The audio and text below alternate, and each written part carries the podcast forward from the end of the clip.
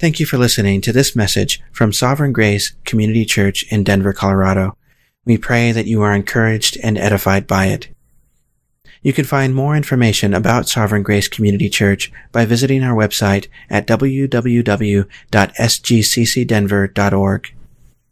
If you would like to make a donation to our small ministry, you can do so using the donate button on our website or on the SGCC Denver sermon audio page. Again, thanks for listening, and may grace and peace be multiplied to you in the knowledge of God our Father and of Jesus our Lord. Please pray with me. Father, indeed, we, we are gathered because you have set us apart to yourself. We are the sanctified ones in Christ Jesus.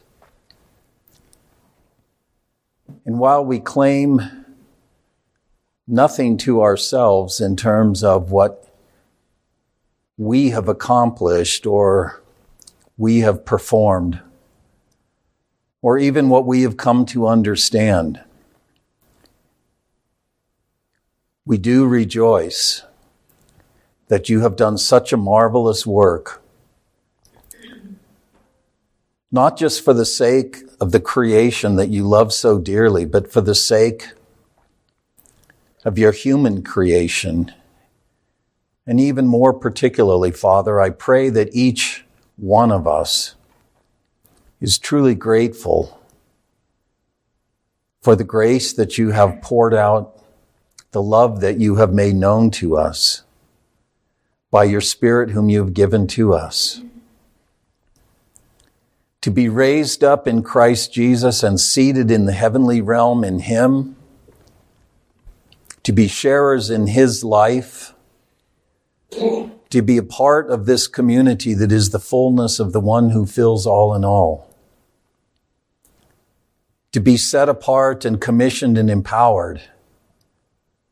To be the instruments of your authority, of your grace, of your power in the world. Father is an infinite and an infinitely humbling calling. Forgive us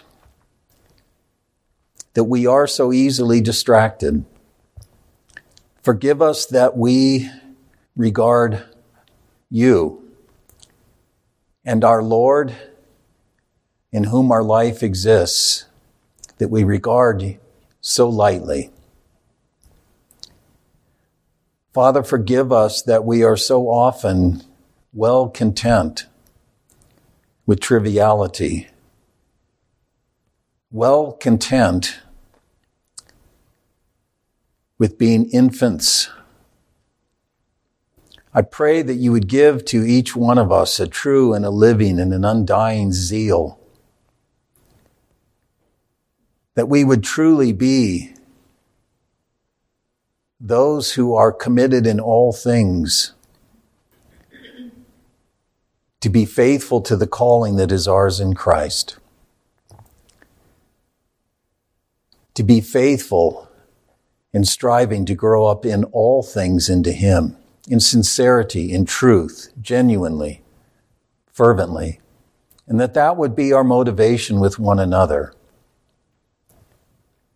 That we would truly labor to see each one complete in Him that that would preoccupy our days, our hours, our thoughts. Lord, as Nathan said, there are many things in this world that distract and capture our attention and preoccupy us and disturb us and cause us to be downcast and fearful, discouraged. And it seems particularly in these days, in these times, not just in our country, but even in this congregation as we face all sorts of difficulties of, of sickness and weakness, infirmity and struggles of, of body and mind. We pray that you would meet us with your grace and that we would draw deeply from the well of your spirit and the life that is ours in Christ. Father, make us a people who truly bear his fragrance in every place. A people who are evident to all who observe that we are indeed disciples of Jesus the Messiah. I pray that you would give us a clear, glorious sight of him this day. And that as we gather in worship, and that Christ sits at the very center of our worship, that you would make much of him in our hearts and our minds in this time. Father, enable my speech, enable my thought, and enable the hearing and the discerning of each one who is here today. May this time of exalting Christ contribute to our transformation in Him.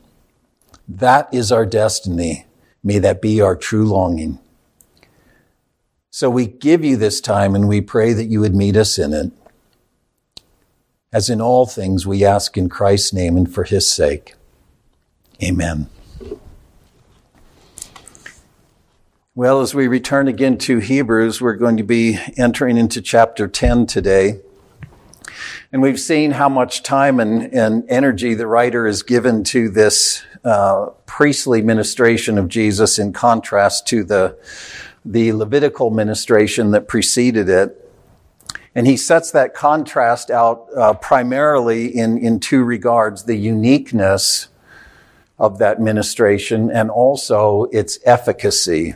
And we've seen both of those things working together. He's a unique priest in that he is the priest according to the order of Melchizedek.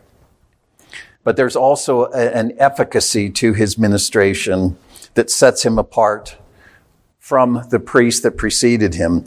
And the, here's kind of a, a central idea that the writer puts forth. Jesus presented himself not some other sacrifice, not some other mediation, but he presented himself as a sacrificial offering in that final consummative work of the cross, but really from the point of the incarnation forward.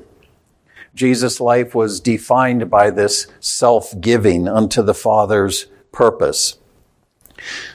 But at Calvary, he dealt conclusively with this issue of human sin, alienation, death, not just respecting the people of Israel, but respecting the whole human race and ultimately the whole creation. Romans 8. A creation that itself is appointed in the day of Christ Jesus to enjoy its own renewal, its own participation in the redemption that has come in Him. And the author, and this is going to become more evident uh, as we move into chapter 10, but the author of Hebrews has also shown how that priestly work of Jesus, even in the contrast with uh, the Levitical order, was itself, was itself a part of the outworking of God's purposes. It wasn't a separate, abstract, arbitrary sort of thing. It actually constituted God's faithfulness to his purposes to his revealed and enacted purposes throughout the sal- salvation history. Those purposes that were bound up in, in the covenant relationship that he shared with Israel, beginning with Abraham. What came in Christ himself was the great testimony of the faithfulness of God. God would keep covenant. He would keep his promises to Abraham. And so both Jesus' person his ministration and certainly his death and resurrection, but all of that, his coming into the world was the divinely ordained climax of the salvation history, not just an addendum added on, but the actual intended climax of the salvation history that once again had Israel and its relationship with God at, at, at the very center. Jesus coming and work, as he said, even as he began to interpret himself to his own generation, beginning in the Sermon on the Mount, he, he prefaces that by saying, don't begin to say to yourselves that I came to abrogate the law or the prophets. I didn't come to abrogate, but to fulfill. The way in which Jesus was perceived was that he was a man who was setting aside Moses. He was a man who was setting aside the prophets. He couldn't possibly be the Messiah because the, uh, certainly the longer that his ministration carried on, they did not see in him what they had expected the Messiah to be and do. And so he understands that what he's presenting to them in his person, in his words, in his works, is going to force them to have to rethink everything. It's not that God is untrue, it's that they have misunderstood. They have had a wrongful expectation of what exactly this messianic work and kingdom, what they were going to look like. He did not come to alter or to abrogate Israel's salvation history, the law, the prophets, the writings, but to fulfill. And so just as Israel itself served a preparatory, a pedagogical role, a prophetic role in God's purposes as the Abrahamic people, so also it was with the law of Moses, the covenant that defined and ordered, governed Israel's relationship with God. We don't often think about that, but I mention that because the scriptures are very clear that the law itself was prophetic. It wasn't one scheme that God says, okay, we'll try something else. We'll set this aside. We tried that. That didn't work. We'll set it aside. And maybe we'll get back to it in the future, but we'll try something else. The law of Moses itself, the covenant with Israel, which itself was the corporatizing of the Abrahamic covenant, it, it was a pedagogue, Paul said. Go back and think about Galatians 3 again. Why the law and the salvation history? If God's purpose was always through the promise to Abraham, why the law 430 years later? Because it served the cause of the promise. It didn't work in a different direction. It wasn't antithetical or an alteration in any way. It served the cause of the promise. It was a pedagogue until the time would come when the seed promised to Abraham would come until, as, as Paul puts it, until faith came. It was a pedagogue in that sort of a sense. And that's the idea that the writer has in mind by his transitional statement that, that begins chapter 10. I want to back up to verse 22 of chapter 9 just to again kind of set this context for us. And I know I say it all the time, but I'm going to say it again. I hope as we continue to move through Hebrews that you're continuing to read and reread and reread we come to the end of this intricate and in some sense complex, but very majestic epistle with the writer saying, I hope you'll bear with this brief word of exhortation. It was intended to be read and in a certain sense ingested and, and metabolized as a unit. And we obviously can't do that, but we don't want to again do the Play-Doh machine thing and have, if something gets pushed in this ear, then something goes out that ear. We want to try to recognize that the writer is building a case here. He is building an argument. And so this isn't just a one week on, one week off sort of thing. And I encourage you to try to steep yourself in his argument and his ideas uh, to get a, a, more full orb sense of these, uh, of this content and, and the argument that he's making to these readers. But chapter 9 verse 22, he says, according to the law, and he's talking about again the law of Moses, Israel's covenant, one may almost say all things are cleansed with blood. And without shedding of blood, there's no forgiveness. Therefore, it was necessary for the copies of the things in the heavens to be cleansed with these, but the heavenly things themselves with better sacrifices than these.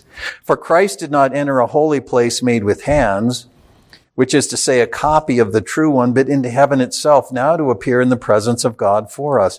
Nor was it that he should offer himself often as the high priest enters the holy place year by year with blood not his own. Again, drawing on the Yom Kippur ritual and imagery. Otherwise, he would have needed to suffer often since the foundation of the world. But now, once at the consummation of the ages, he has been manifested to put away sin by the sacrifice of himself. And inasmuch as it is appointed for men to die once and after this judgment, so Christ also, the man Christ, having been offered once to bear the sins of many, shall appear a second time with respect to salvation without sin The NAS inserts the word without reference to sin, but it's not even in the text. Sin as having been dealt with, sin as having been done away with, to those who eagerly await him. For the law, since it is a shadow of the good things to come, and not the very form of things, can never by the same sacrifices year by year, which they offer continually, make perfect those who draw near. Otherwise, would they not have ceased to be offered? Because the worshippers, having once been cleansed, would have no longer any consciousness of sins. But in those sacrifices, there's a reminder of sins year by year. For it's impossible for the blood of bulls and goats to take away sins. Therefore, when he comes into the world, he says, sacrifice and offering you have not desired, but a body you've prepared for me. In whole burnt offerings and sacrifices for sin, you've taken no pleasure. Then I said, behold, I have come. In the roll of the book, it's written of me. I've come to do your will, O God. Now, after saying above, sacrifices and offerings and whole burnt offerings and sacrifices for sin you have not desired, nor have you taken pleasure in them, which are offered according to the law. Then he said, behold, I, I have come to do your will. And so he takes away the first in order to establish the second. By this will, the will that the one comes to do, by this will, we have been sanctified through the offering of the body of Jesus, the Messiah, once for all. Now, obviously, there's a, a huge amount in that. But some of these ideas and, and even the way in which the writer's thinking about them should be familiar to us. Uh, so I want to try to uh, chew all of this off today. But I've titled this, taking that that statement of the quotation from the Psalm, Behold, I come. And, and subtitling that, shadow yielding to substance in the Messiah. Shadow yielding to substance in the Messiah. And I want to treat this just in terms of two parts. Shadow yielding to substance. The law as shadow and David as shadow.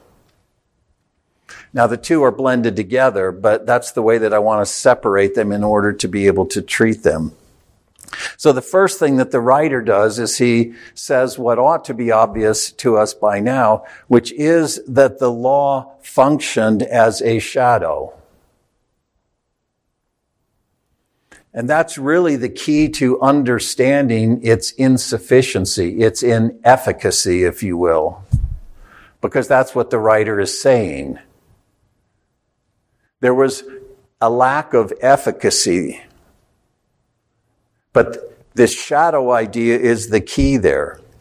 And here, what he's specifically focusing on with respect to this idea of the law is the priestly ministration on which the law or the covenant was founded. Remember again, the writers already said that Israel's covenant, the law of Moses, was founded on the Levitical priesthood. And that's why when there's a change of priesthood, which he argued, Jesus is a priest of a new order. He couldn't have been a Levitical priest. He's of the wrong tribe. A priest according to the order of Melchizedek, Psalm 110, probably the most commonly cited scripture in the New Testament. A change of priesthood brings a change of law or a change of covenant. So, but what he specifically focused on here is the priestly ministration on which the law was founded, on which it depended. And he is talking about the failure of the law. But it's important to recognize that the failure of the law was actually its complete success in terms of accomplishing its purpose.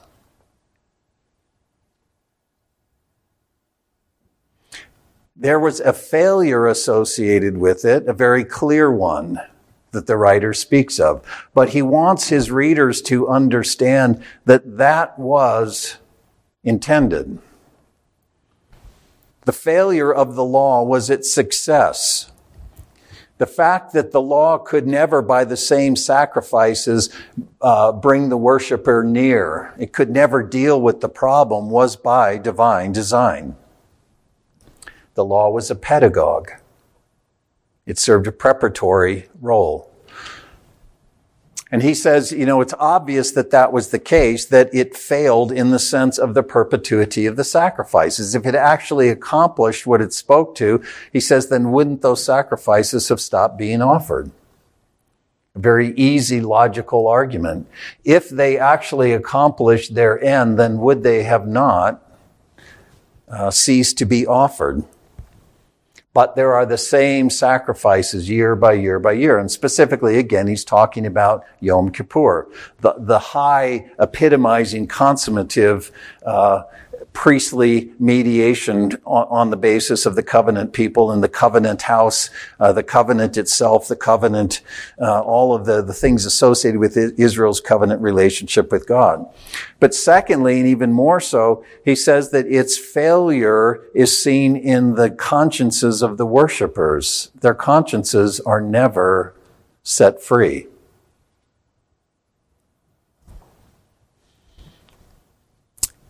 No matter how meticulously, no matter how perfectly an Israelite carried out the provisions of God under the law of Moses, according to the priestly system, the minute that he went away from that sacrificial offering and began to consider his own mind again, he would realize that that issue had not really been dealt with. There was never the liberating of the conscience. Any sense of cleansing would disappear the moment a person would again begin to engage with his own mind and heart and conscience. No outward ritual can touch the inner life. The law could not secure what was it seeking to secure? What was the law of Moses about? It defined and it prescribed Israel's sonship. Israel was monogenes, only begotten son. Israel's my son. Let my son go, right?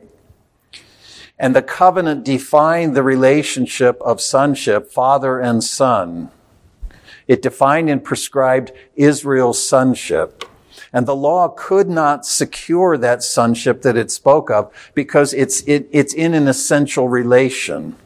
It's not a title. It's not a birth certificate. It's in an essential dynamic of the inner man in relation to God himself.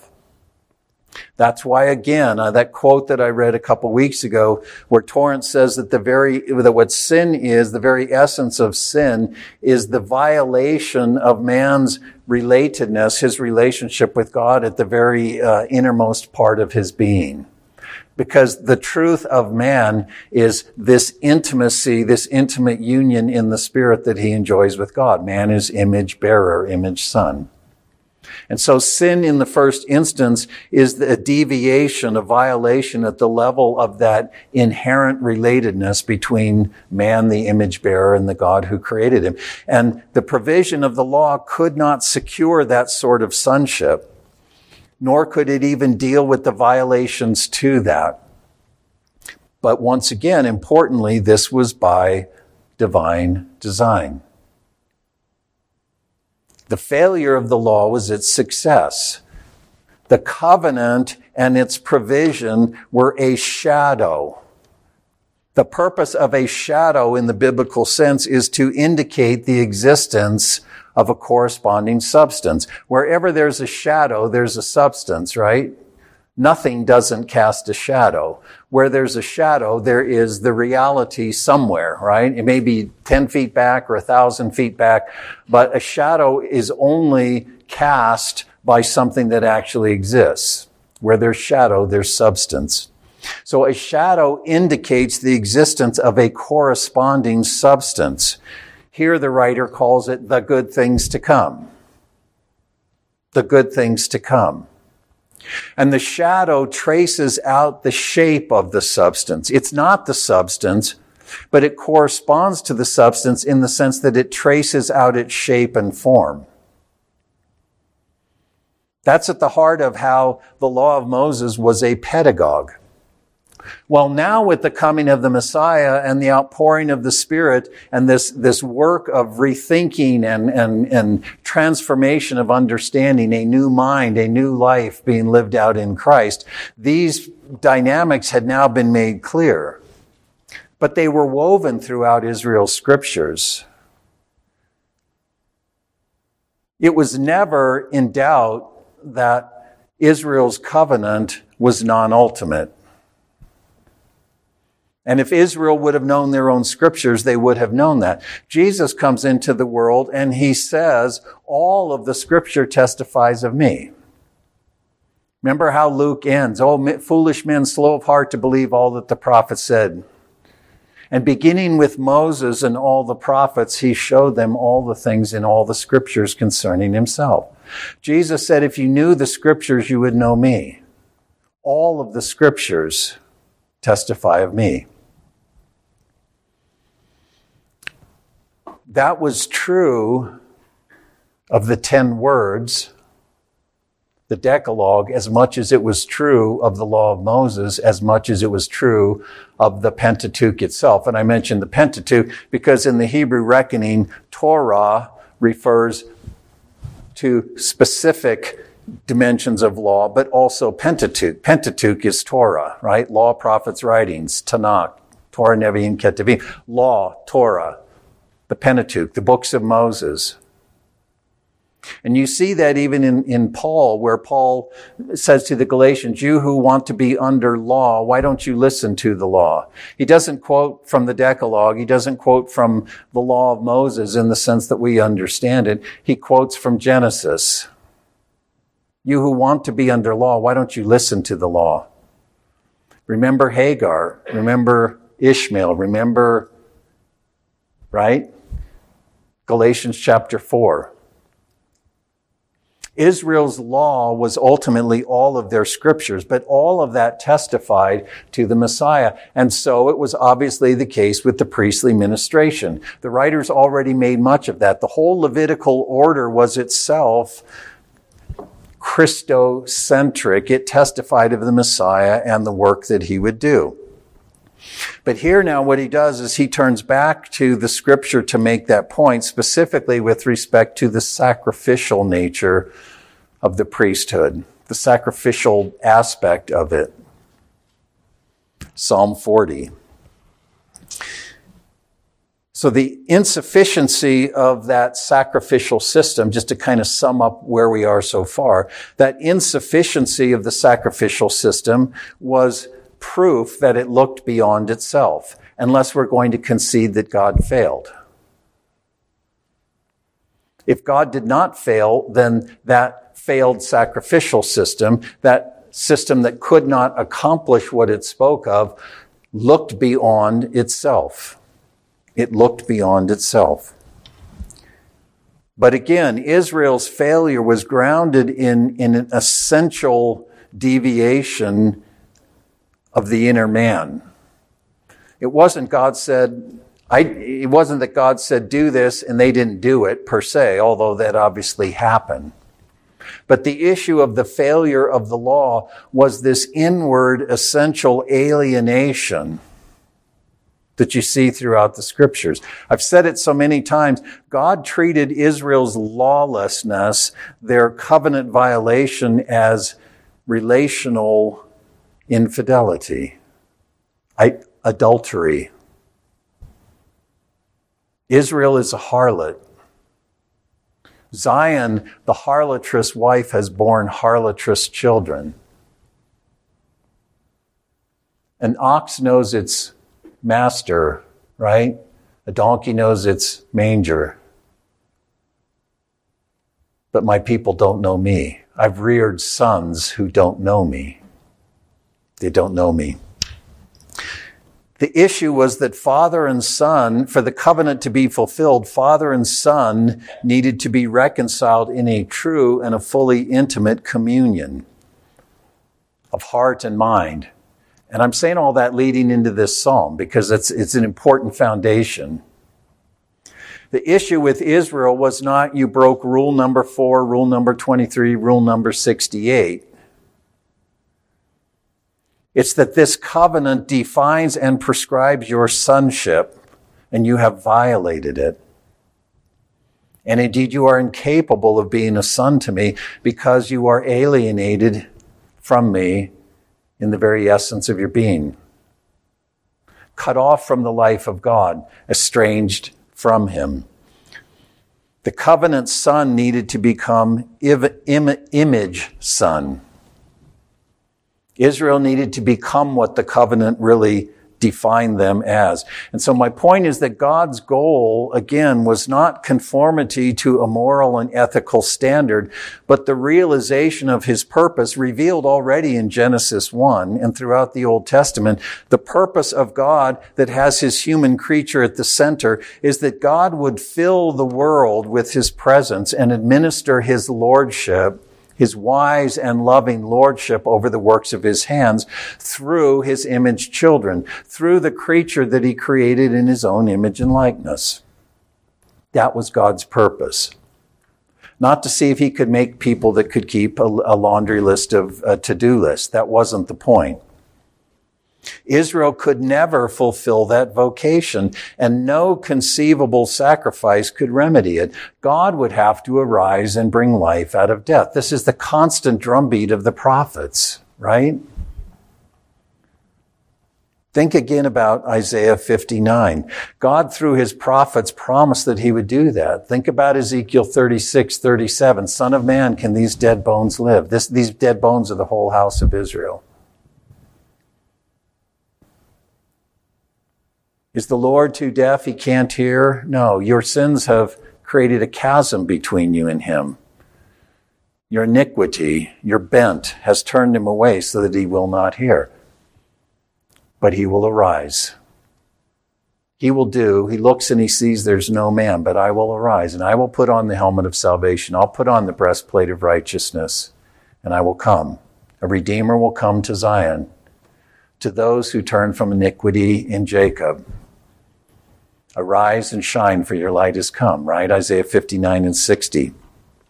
God had promised that he would do this work, but the exact way in which this would take place remained a mystery. Yes, he associated this covenant renewal, this, this uh, fulfilling of his purposes in the world, manifested through Israel's calling, manifested through Israel's covenant. The scriptures themselves connected that with this messianic servant who would come, the son of David, a royal king, and also a priestly ministration associated with that royal king. But the scriptures didn't connect all the pieces together in a way that answered all the questions. That awaited the coming of the Messiah. But a key piece of that, again, as you move through the salvation history, is that once David comes into the picture, he becomes a preeminent piece of the puzzle of the Messiah and the messianic work and God's purpose for the world, what this will actually be about. So that leads us into then Psalm 40 verses 5 uh, through 9. And then we'll conclude today with kind of a, a closing couple comments in, in verse 10. So this section I've titled David as Shadow. The law was a shadow, and in the same sort of way, the same dynamic, the same purpose, David himself was a shadow.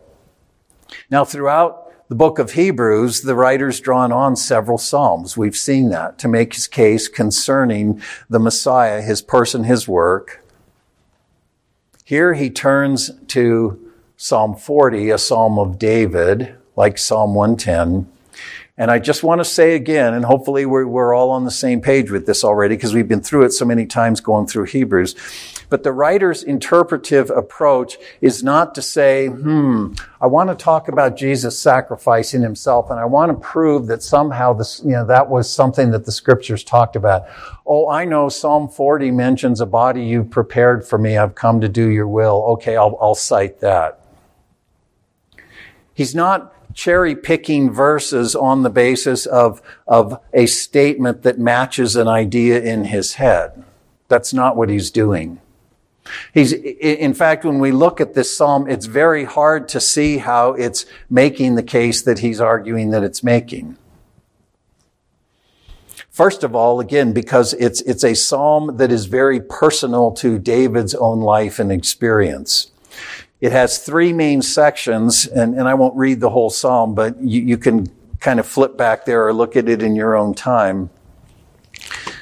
But the first section involves uh, David's thanksgiving, his praise to God for God's merciful deliverance. God has delivered him in his afflictions, in his suffering, in his persecution. And then the middle section, which the, the writer of Hebrews draws from, has David stating his commitment to serve Yahweh as a faithful servant of his will. And part of that is that David will be faithful to proclaim the Lord's works, the Lord's excellencies in the congregation. David's commitment to be a faithful servant to fulfill the Lord's will, the will for which the Lord has raised him up. And then the last part is David's plea, but a confident plea, an assured plea for the Lord's continued care in provision and deliverance. His troubles aren't over. But he celebrates what God has done and acknowledges it and praises God for his deliverance. And he restates his commitment as a worshiper in that sense to, to uh, bind himself, devote himself to God's will. And then thirdly, his stated confidence in the form of a plea that God will continue to support him, to pro- support him in the sense of hold him fast, to deliver him, to preserve him through the things that he's enduring.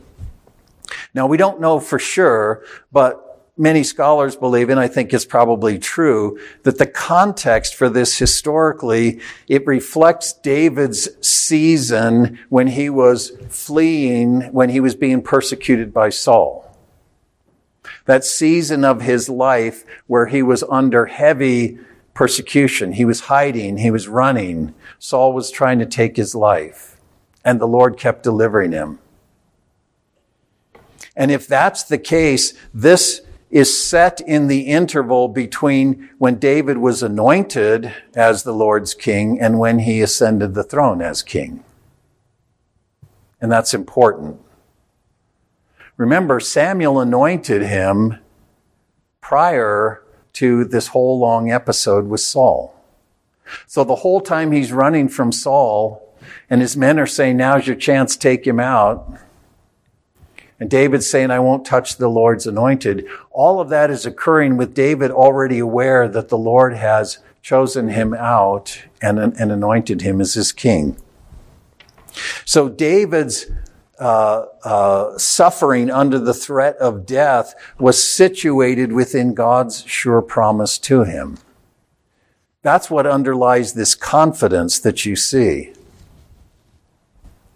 God's promise of what? That he is God's king. And not just the guy that's going to sit on the throne of Israel in, in you know, some kind of arbitrary or, or worldly kingship, but that he is the one through whom Yahweh will carry out his reign in Israel. This takes you all the way back to the time of Moses, where there was the promise that in the future there would be a king. And in fact, even the promise to Judah necessitated that there would be a king, right? Yahweh is king in Israel, but he had made it known very early on that at some point his intent was to carry out his reign through a king that he would raise up.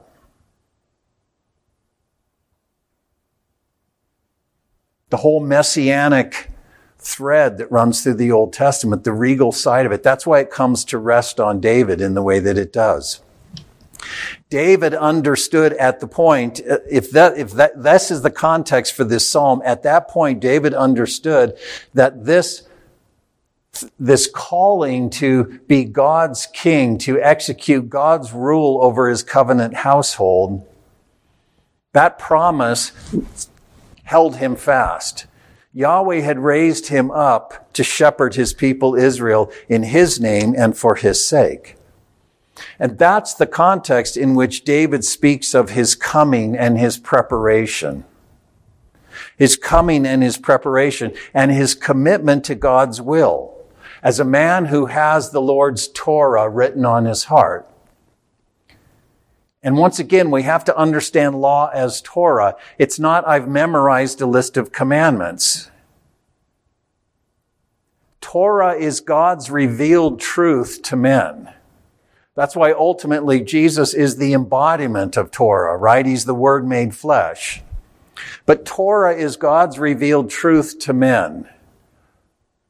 And David speaks of it as graven on his very heart.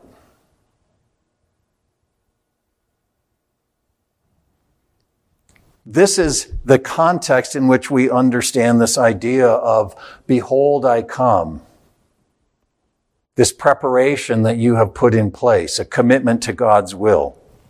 And once again, this is the section that the Hebrews writer is drawing from. So that's the first observation is just the general context of the psalm and, and specifically what that does in terms of the citation that the writer of Hebrews draws on.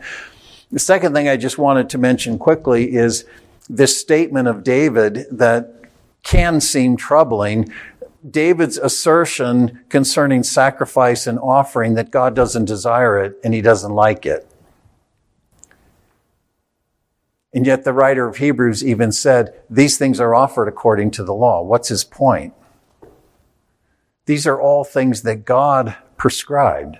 God devised them and he prescribed them. And yet David says God doesn't delight in them.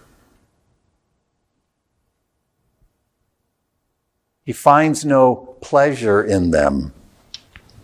Well, you know, the easy answer is to say, well, what, what the issue is, is hypocritical, cynical, self-serving worship. That's what God rejects. And certainly, I mean, there, there, that was very much the case with Israel. If you look at just even the bookends of the book of Isaiah, end with this same, this, or, or begin in the book begins and ends with this same dynamic of God hating Israel's sacrifices. He says, what, what are your multiplied sacrifices to me? You already have a hint where he's going because he says, hear the word of Yahweh, you rulers of Sodom. Give ears to the instruction of our God, you people of Gomorrah. He's essentially calling Israel and her rulers indistinguishable from Sodom and Gomorrah, who had long since been destroyed, right? That's what you've become. That's the context for what are your multiplied sacrifices to me, says Yahweh. I've had enough of burnt offerings of rams, the fat of fed cattle. I take no pleasure in the blood of bulls, lambs, goats. When you come to appear before me, who requires of you this trampling of my courts? Bring your worthless offerings no longer. Incense is an abomination to me new moon, Sabbath, the calling of assemblies. I can't endure iniquity in the solemn assembly. Once again, that Hebrew idea, chavon, iniquity, is a bent away from him. A, a, a disinclination, a, a deviation in the very being of the person, the very marrow of that person. God says, You're doing everything I said, and you're doing everything exactly as I prescribed it, and I hate it. It makes me sick. That's the way the book begins, and that's the way the book ends.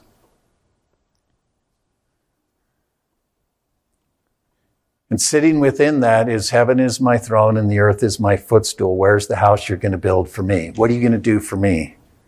My hand created all these things and thus they came into being. This is the one for whom I'll have regard. The one who is contrite and humble and trembles at my word. What word? I am he. I am the Holy One of Israel. I will come. I will arise. I will do it. I will put all things right. I will cleanse your uncleanness. I will bring life out of death. I will bring life out of death.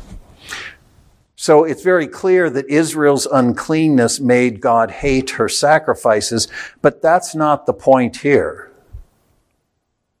I'm not denying that that was an aspect of, of why God would hate sacrifices and offerings or not desire them. But that's not the point that David is making here. And it's clear from the fact that the writer of Hebrews cites this in relation to what? The law is a shadow. The law is a shadow. David isn't here pointing to the failure of the worshiper, but the failure of the very system of worship. And not the failure of its implementation, but the failure of its intent, the fact that it's a shadow. God found no satisfaction in sacrifices and offerings in this context in the sense that they were non-ultimate shadows. His true pleasure, his true satisfaction looked beyond them to the reality that they foreshadowed, that they prepared for.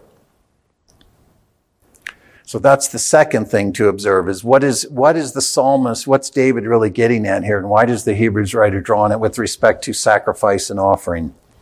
And then the last thing I wanted to mention is just if you've looked at this citation from Psalm 40, you see that there's an alteration in at least one significant way, which in the Hebrew reading of Psalm 40, it's ears you have given me, and here it's a body you've prepared for me. Which is taken from at least one Septuagint tradition. There are other traditions that don't show this, but the Septuagint tradition that the writer of Hebrews had available to him and that he continues to quote from when he cites from the Old Testament has this reading of a body you have prepared for me. And so, in terms of that particular reading, David is connecting his fulfillment of Yahweh's will. What does he mean by fulfilling God's will? He means the divine purpose to which God set him apart. It's not just generically, show me your will, O God. You know, do I take this job? Do I marry this person? It's not that. Let me do your will. It's David fulfilling that for which God set him apart his purpose in God's purposes. David was connecting that fulfillment with the body that God had prepared for him. And it is in some sense very similar to ears you have given me. You've prepared ears for me to hear, to be a disciple. But in the sacrificial sense, this idea of a body is more, more fitted. But the point is, is that God had fitted the man David for the work to which he'd called him. So David is acknowledging and praising God that God had ordained his life for a specific purpose. He'd prepared him a body. He'd given him listening ears in view of his calling to shepherd his people Israel, to carry out God's lordship, God's rule over his people. Behold, I have come to do your will. That's the idea there in the context of the psalm. That's the lens through which David viewed his own suffering at Saul's hand. He'd already been anointed king. God had already said, This is the man after my own heart. Now, David wasn't yet on the throne, but all of his suffering was set in the context of that promise that surety that God had marked him out for that work. And so God, in what David understood is that in, in sustaining him and delivering him at every turn, Yahweh was showing himself faithful to his purposes for Israel. That had David at the center. His purposes, his promises to Israel. God was keeping covenant with Israel, and David was written into the very center of that. That's how he, it wasn't just, God, thank you for being kind to me and coming to my rescue. He recognized God's delivering hand as God's faithfulness. God would keep covenant.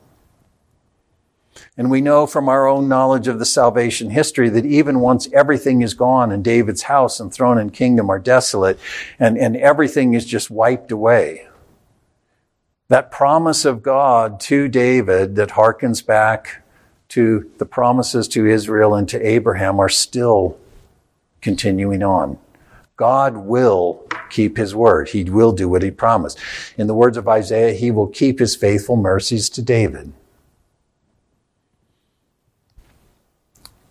David was confident that God would deliver, preserve, and establish him even going forward as his king because he knew, he knew that God was committed to his will, first for Israel, but then through Israel to the world, ultimately to his whole creation. So the idea, behold, I come, according to your revealed purpose. That's the idea of in the roll, in the scroll of the book, it is written of me. It's the idea of, behold, I come according to your revealed purpose. What the book has said concerning me, I come to do your will as your anointed king, having your Torah written on my heart.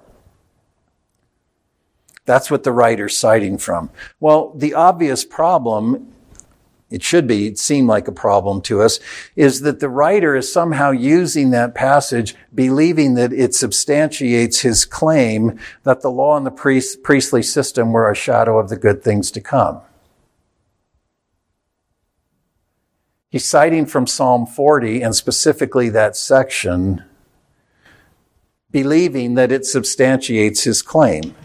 Again, if you look, if you look at what he says, uh, in verses 1 through 4, and then the transition to verse 5. Therefore, when he comes into the world, he says, He's not changing the subject, and yet the psalm is setting out David's worship as the exertions of an informed and devoted heart and mind committed to carrying out God's will for him. And the writer cites it saying, See, this shows that, the law was a shadow of the good things to come. This is why I tell you, when we go through these passages, you have to stop and think, what is the writer doing here? He doesn't explain. He assumes that his readers can make these connections in their own mind. The writer is not ignoring the Psalm's contextual meaning, and he's not just plucking out a verse because it mentions a body being, uh, you know, appointed for sacrifice. Oh, that sounds like Jesus. I'll cite that Psalm. That's not what he's doing. He's not proof texting something. He's not ignoring the contextual meaning, but he understood that David was to find his own destiny, his own ultimacy in this thing called the will of God in the regal son covenanted to him. That's why you see once the Davidic covenant is in place, 2 Samuel 7, the prophets don't have a problem with referring to that son of David as David. It's the reason some have believed that David's to be resurrected at some point in the future, you know, to sit on his throne again. Ezekiel 34, where, where God is saying, I am done with the shepherds. They don't shepherd my people. They're unfaithful. I will arise. I will shepherd my people. And I will set David over them. David will be my shepherd. Same thing in chapter 37. When I, you know, the two sticks, one for the house of Israel, one for the house of Judah, can these dead bones live? When I revive the house of Israel and bring this house together, I will set over them one shepherd, David, my servant. The writer understood these things. And so that's the sense in which he ascribes David's words to Jesus. I don't know if you even noticed that. But therefore, when he comes into the world, who? The Messiah. He, the Messiah says, sacrifice and offering you've not desired, but body. That's David's words in the Psalm. How is the writer putting David's words into Jesus' mouth? Again, he recognizes the typological significance between them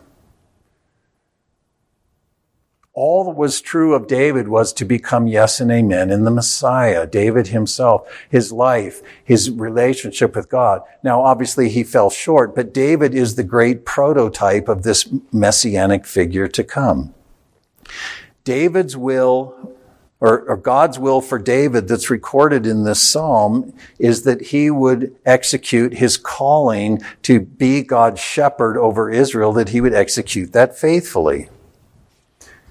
And once again, that takes you all the way back to Moses and the people of Israel when they're in Deuteronomy on the plains of Moab.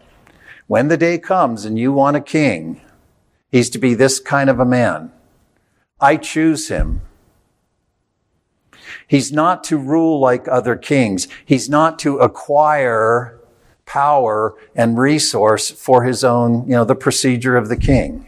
He's not to acquire horses and wives and palaces and power. And he's to make a copy of my covenant. He's to make a copy of my Torah and he's to keep it with him. And he's to read it every day so that he will have Torah written on his heart. And he's not to put himself above his brothers. He's not to put himself above his countrymen. He's not to rule according to the procedure of the king. Moses gave that instruction to Israel before they even entered the land. And God's calling to David is, is an echo of that, a man after my own heart, right? That's the kind of man that David's to be. And yet we know and David had the sense of that, you know, even from the point of his own calling. He understood that his, his coming and his preparation were in terms of that will of God for him. This is the man after my own heart. Remember, Samuel goes down through all the sons. Must be him, must be him, must be him. No, all the sons of Jesse. Is there anyone left? Oh yeah, David. He's, he's the last. He's out in the field. We'll get him in here. That's him. The man after God's own heart. David understood that and later, though, came to perceive that that will for God's king, the one who will be God's king, would find its true and lasting fulfillment in the son promised to him. That would be the son who would fulfill that Deuteronomic definition. David fell short of it. He admits it in the psalm. If you read through the psalm, I think around verse 10, my iniquities, my iniquities. We know David fell short of it. Psalm 51 is his great rehearsal of his lament because of the Bathsheba episode, the epitomizing procedure of the king. The procedure of the king, God says, whoever you pick, Israel, this is what it'll be like. He'll take your sons to fight in his army. He'll take your daughters to bake his bread and clean his palace. He'll take the produce of the land to fill his own table. He'll take what you have to serve himself. And I don't care who you pick, that's what it'll be like. That's the procedure of the king. And David, for all of his zeal and devotion to God, he nonetheless ruled in that way. Hey, there's Bathsheba. She looks good. I'm the king. Bring her to me. Well, wait a minute. She's got a husband. I don't care. Bring her to me. Well, now we got a problem. What do we do with him? Okay, we'll put him out in the front lines and then when, then draw back from him so that he's sure to die. It's good to be king. I can do what I want. And that's what Nathan confronts him with. Not just that violation, but David's failure to be son king as God ordained him, to he was to epitomize Israel's role to manifest sonship to the world that all the nations would come to know God. And he didn't do that. Nathan comes to him and he doesn't say, Oh, you committed adultery, though he did. He says, You've given occasion to the nations to blaspheme. You and your rule are to cause the nations to know the God of Israel because you rule in his name and authority. And instead, you have ruled like the nations.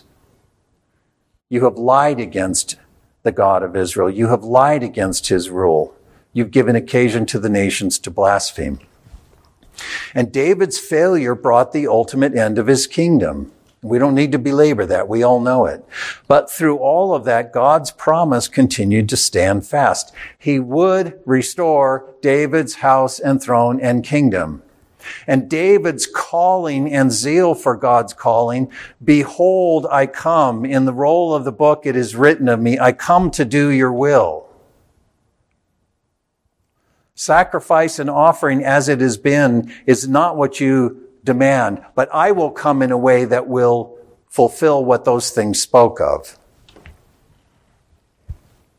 So David himself had come to understand and find all of his hope. The things that he confessed to God, the things that he pledged himself to, he eventually came to understand that all of those things, the truth of his own vocation and calling, identity, all of those things would be realized in the son that God had promised to him. So to close this out for today, then David's life and reign prefigured his greater son. If we don't get that, then we don't even understand why the prophets keep speaking of David after he's long since dead. It's not that God's going to raise him up and set him on a throne in Israel. That's not the point. The truth of David is realized in the Messiah. David finds his own destiny, his own ultimacy. Just as Jesus embodied Israel as son, servant, disciple, and witness, so also he is the fulfillment of David's person and kingship and calling. He is the one in whom David would become David at last. We see in David a priestly king. David was the only king in Israel who could, who could offer sacrifices as a priest, and God was pleased with it. When Saul did it, God took the kingdom from him. When Uzziah did it after David, God struck him with leprosy. David brings up the ark to Jerusalem and enthrones Yahweh on Mount Zion, offering sacrifices wearing the linen ephod because of his significance typologically. He was a priestly king and he ascended the throne of Israel through patient perseverance in unjust suffering. That's what Psalm 40 is about. His, all of the things that he's talking about. God, you delivered me. You raised me up out of the miry clay. You will deliver me. Stand fast with me. Your loving kindness, let it not fail. All of that is him looking at his difficulties in the light of God's promise to him. He had he ascended the throne, God's promise of kingship was realized to him through patient perseverance in unjust suffering. When his men said, kill, kill Saul, now's the time. He's in there going to the bathroom. Perfect time. I won't touch the Lord's anointed. God will give this to me in his time. David didn't say, Oh, you know, this is terrible and I'm going to die. He said, No, the Lord has promised. He will do it in his time. He will do it in his time. It was in that way that David fulfilled God's will to establish his kingdom in his son king, a man devoted to his mind, purpose, and work. But all of that looked to the corresponding comprehensive counterpart in which those ideas and those things would be fulfilled. So Jesus comes. See what the writer do by putting these words of David in Jesus' mouth. He's saying that what the will of God that David bound himself to was never really realized. It ultimately looked to the one who had come, the son of David, and he takes those words in his mouth. Behold, I come in the, in the roll of the book. It's written to me to do your will.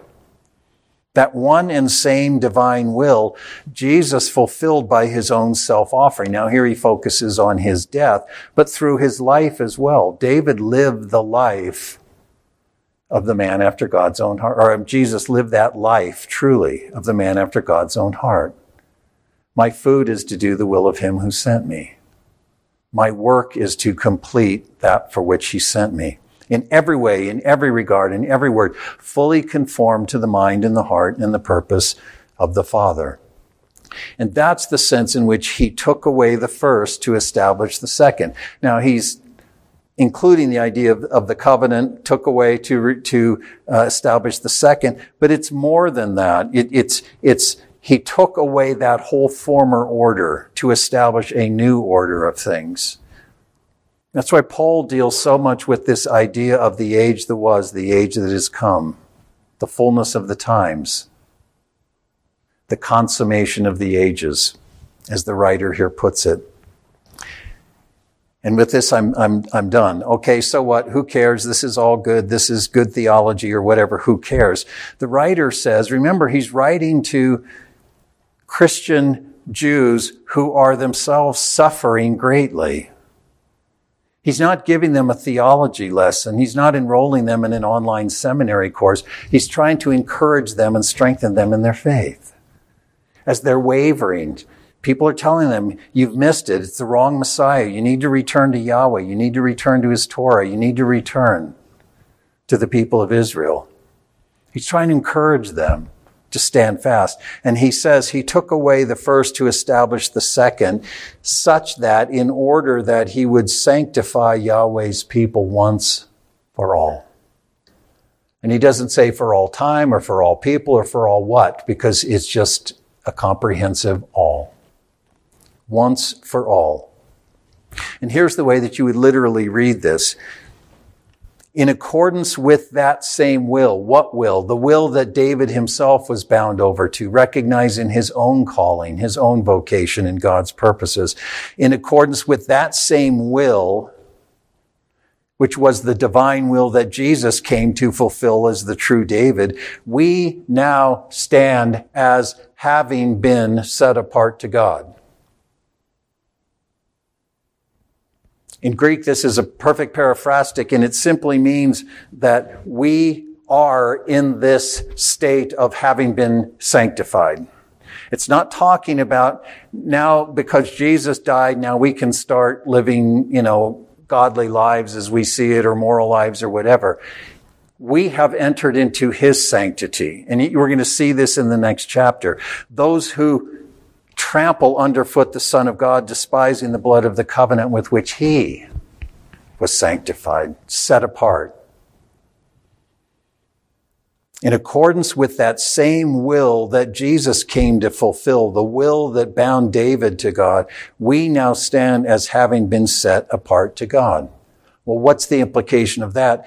Jesus has been distinguished and exalted as God's glorified priest king. The writer keeps saying that, right? Over and over up to this point. Jesus has been distinguished and exalted. His sanctification in that sense is, is that setting apart as God's priest king, glorified priest king. And he's telling his readers, by that offering of Jesus, by that consecration of Jesus, he grants that same sanctification and eternal destiny to all who share in him. If I've said it once, I've probably said it 50 times since we started Hebrews. Jesus' enthronement and glorification at the right hand of the Father is precisely his glorification as the resurrected, consummate, glorified man, the image son. And that's the destiny appointed for us. If we suffer with him because of sharing in his life, we're appointed for the same destiny. We will reign with him. Glorified with him, seated with him. That eternal destiny is what's appointed for us. And he's trying to encourage these, these, um, struggling, wrestling readers with this. And I just want to read this to you. Um, again, coming back to Jesus' high priestly prayer, same sort of dynamic. He's trying to encourage his disciples who have no idea what's coming the next day. And they're not going to be able to deal with it. It's going to rock their world. And he's trying to get them to understand what's about to happen, but not just what's about to happen, but what its purpose is and what it will mean for them. And so he prays to the Father and he lets them overhear his prayer. It's really for their sake, but he lets them hear it. But it's his words to the Father. He says, I am no more in the world but they themselves are in the world. I come to you, Holy Father, keep them in your name.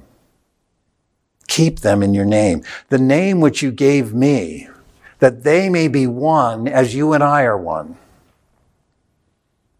While I was with them, I was keeping them in your name the name that you gave to me. And I guarded them. I protected them. Not one of them perished, but the son of perdition, that the scriptures would be fulfilled.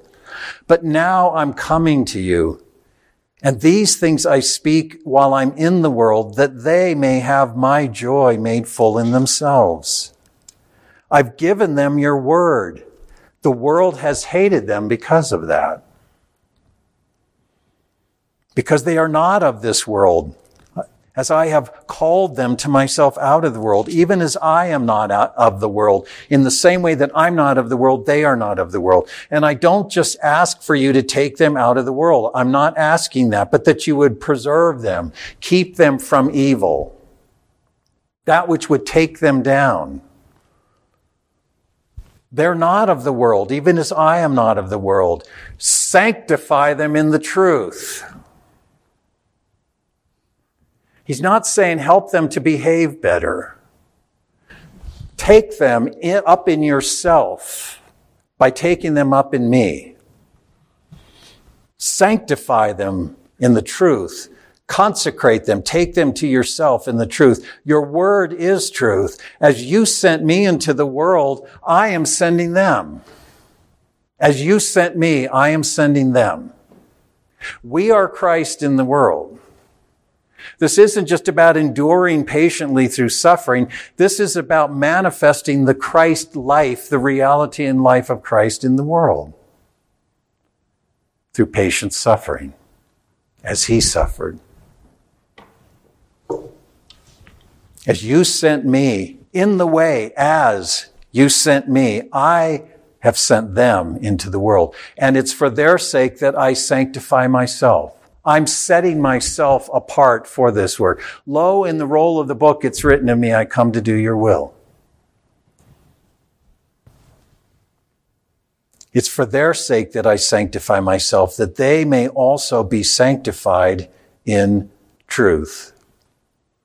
I don't just ask on behalf of these alone, but for all those who will believe in me through their word, that they all may be one as you, Father, are in me and I am in you, that they may also be in us, that the world may believe that you sent me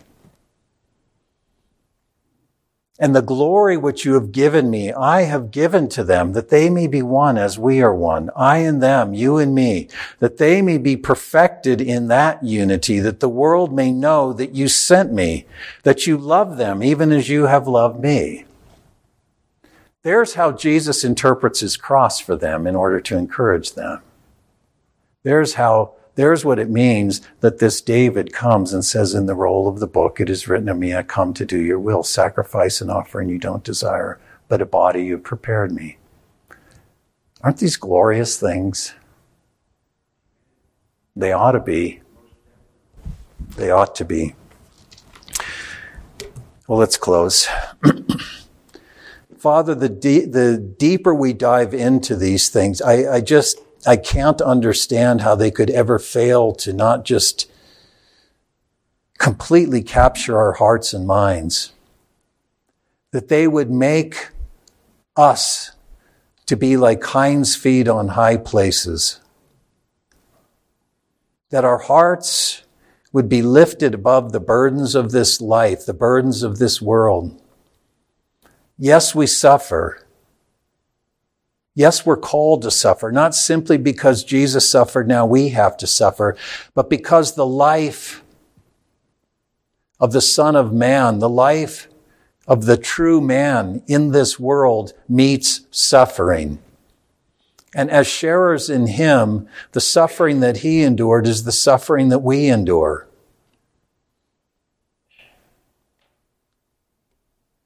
But I pray that we encounter and that we even rightly embrace and that we thrive through the difficulties of this life, confident in that promise which you have vouchsafed to us. Not even just a promise recorded in the text of the scripture, but the promise that is the living promise of the indwelling spirit. The arrabon, who is the guarantee pledging the inheritance that awaits us, the resurrection of the body, the renewal of all things at the last day, the summing up of everything in the Messiah such that our God will be all in all. Father, let these things not fall on deaf ears or insensitive ears or bored ears Forgive us that it's so easy for us to trivialize that which is infinitely glorious. Cause us to see with this power that has brought in new creation, cause us to see what Paul longed and grew with respect to, seeing the glory of the living God in the face of Christ. And that we would see that in our own faces and in the faces of one another. Beholding that glory as in a mirror, knowing that by the Spirit who is the Lord, we are being transformed into that same likeness from glory unto glory. What could be more splendid? What could we possibly want to go back to? What could possibly be more titillating or attractive or more preoccupying of our hearts and minds than that? That is the destiny for which we are appointed. Heirs of all that Christ is heir to. Father, glorify these things in our hearts, that Christ would be glorified in us, and in us and in the church, and therefore in the world. He deserves to be infinitely regarded by his people at the very least, according to the truth of who he is. And may we be faithful witnesses in bearing that fragrance to the world. We have a rare privilege in our time with division and schism and fear and unrest and uncertainty. We have such a rare privilege to be able to truly be the body of Christ, to truly be the people of the new creation. What a testimony we have. What an opportunity we have. Give us grace to be faithful.